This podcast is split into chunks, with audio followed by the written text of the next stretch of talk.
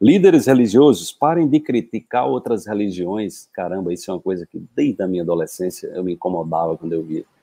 Parem de criticar outras religiões, porque vocês não conhecem as alturas do conhecimento espiritual, percepção e iluminação que seus partidários podem ter alcançado. Então, assim, pare de querer que as pessoas pensem e se comportem iguais a você.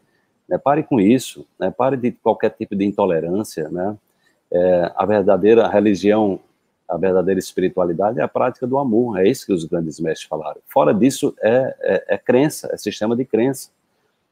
Líderes religiosos, compreendam que vocês, vocês mesmos, são tão espiritualmente avançados quanto for a sua percepção pessoal da realidade. Se você não tem nenhuma percepção de que se encontra além do véu do seu mundo material, você pode ser religioso, mas não tem nenhuma consciência espiritual. Isso é o Mestre Jesus falando. Nossa, como isso toca o meu coração. O que eu vejo de pessoas com a Bíblia debaixo do braço, né, falando em Deus, em Jesus e praticando maldade, né, todo tipo de preconceito e é uma coisa absurda isso, gente. É uma coisa. Então, o mestre Jesus está dizendo exatamente isso que eu costumo dizer.